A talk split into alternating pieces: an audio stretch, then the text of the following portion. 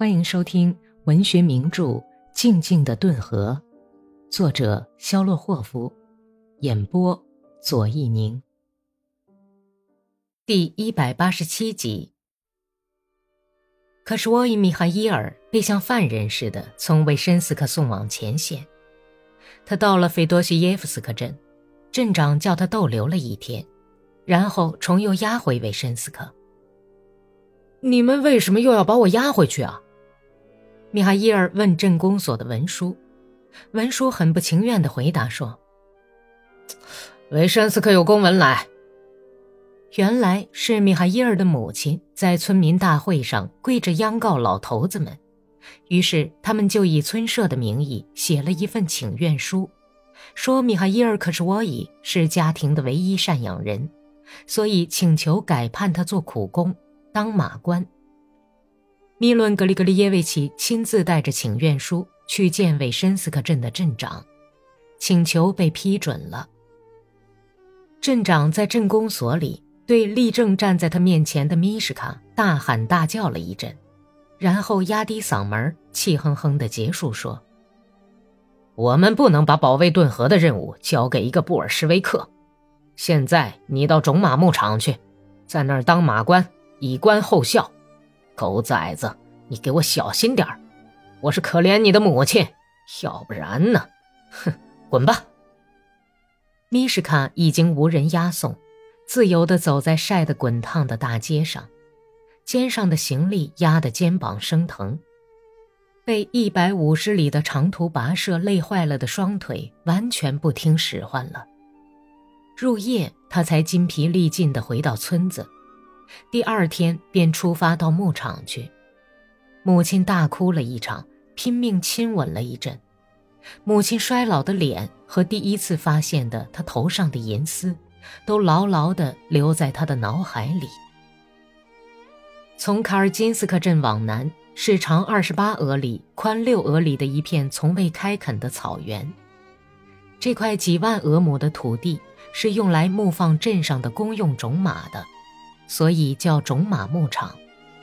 每年过耶格尔节的时候，马官就从维申斯克的过冬马厩里把那些在那里过冬的种马赶到牧场上来，用镇上的公款在牧场当中修建了一座马厩，有可以容纳十八匹马的夏季露天的马架，和一排供马官、厂长和兽医居住使用的木头营房。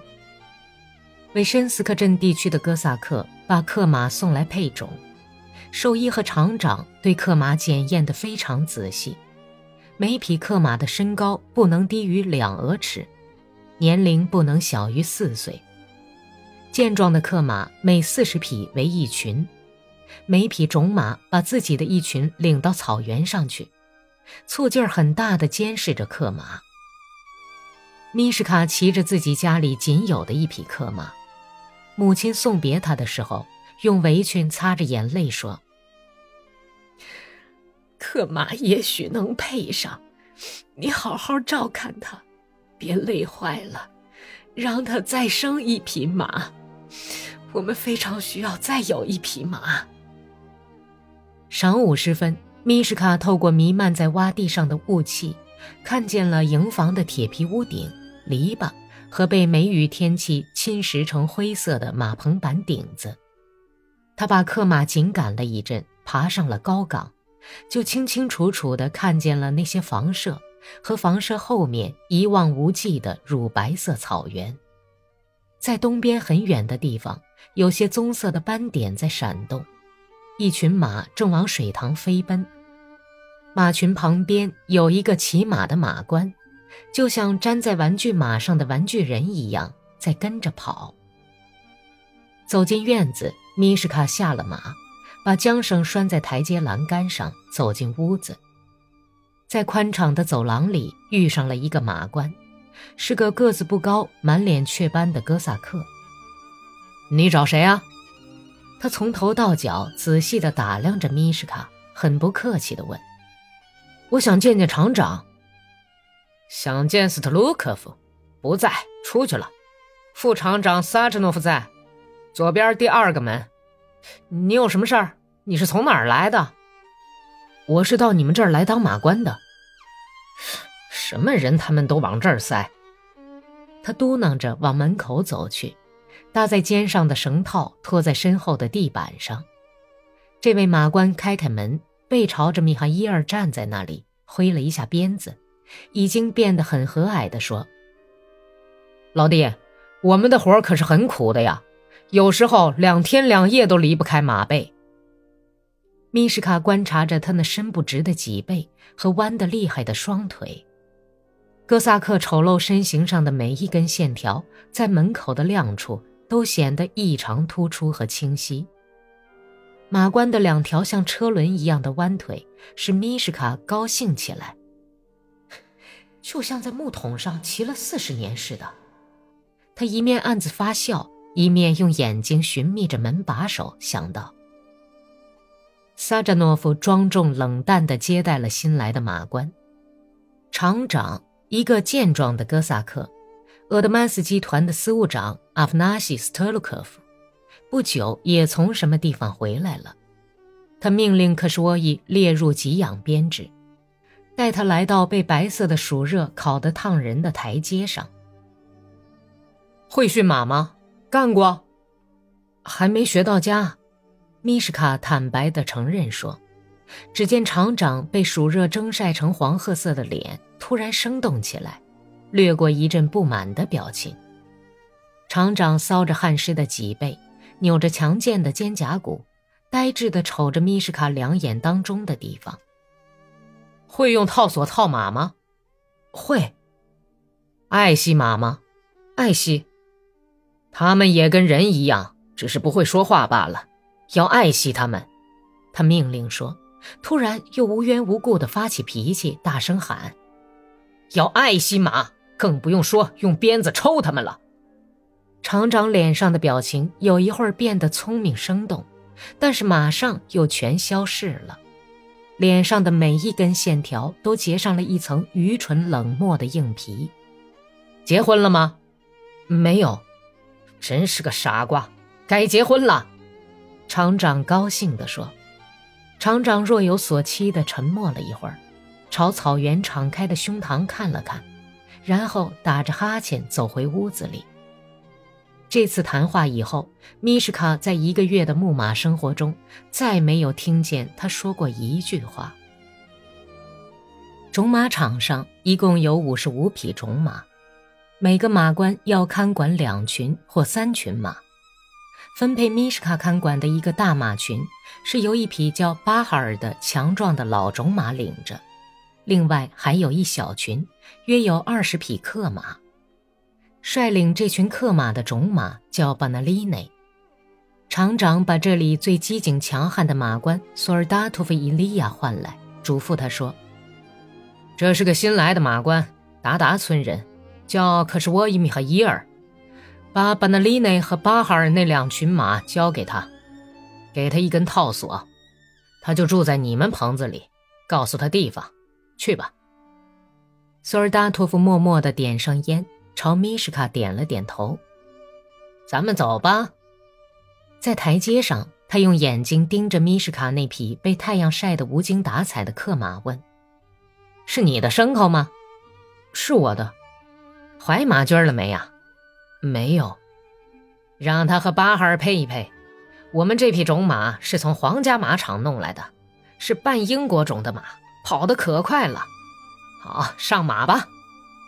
他们并将走去，马在莫西深的草里走着，营房和马厩已经都远远地留在后面。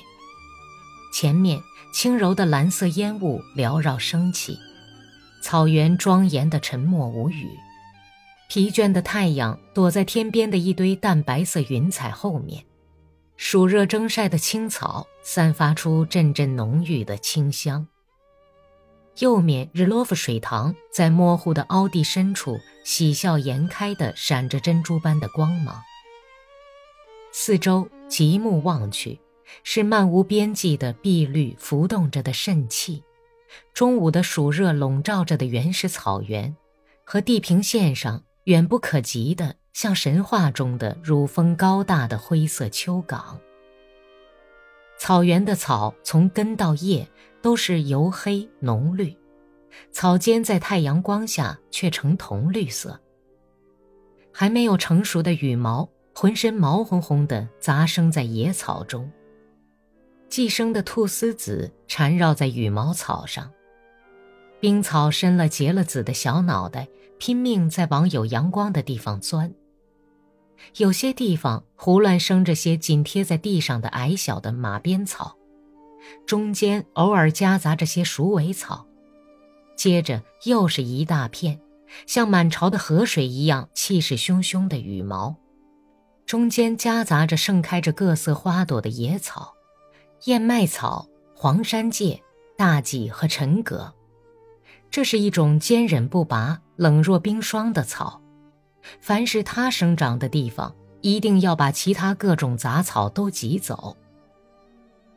两个哥萨克默默地走着，米什卡体验到了一种他已经很久以来没有体验到的柔顺的宁静心情。广漠草原的宁静和难以理解的庄严肃穆使他感到压抑。他的同伴把两只尽是雀斑的手交叉放在鞍头上。仿佛是在领圣餐似的，身子伏到马鬃上睡着了。一只野雁从脚底下飞起来，在凹地上盘旋，白色的羽毛在阳光中闪烁。从南方吹来的，也许是清晨翻耕过亚速海的熏风，把野草吹得低下头去。过了半个钟头，他们来到了一个在白杨池边牧放的马群跟前。索尔达托夫醒了，他在马鞍上伸着懒腰，懒洋洋地说：“哎呀，哎呀，这是罗马金潘吉留什卡的马群，怎么不见他了？这匹种马叫什么名字？”米哈伊尔欣赏着这匹浅棕色的长身躯的顿河马，问道：“哦，他叫弗拉泽尔，是匹凶悍可恶的种马。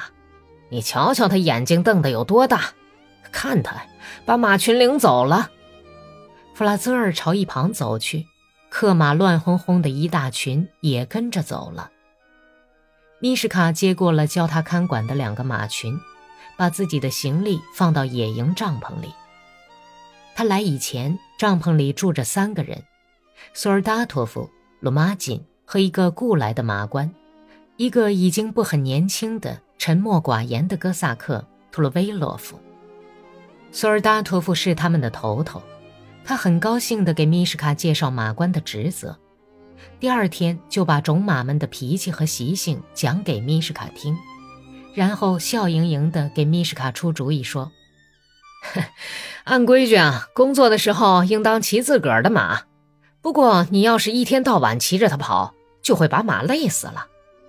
你把它放到马群里去，骑上别的马，要经常替换。”米什卡眼看着他从马群里赶出一匹克马，让他跑了一会儿，就习惯麻利地投去套索，给他背上米什卡的马鞍子，把这匹后腿直打盹儿、浑身直哆嗦的克马牵到米什卡面前，骑上去。大概这还是一匹生马。哦，鬼东西，骑上去啊！他右手使劲拉着马缰绳。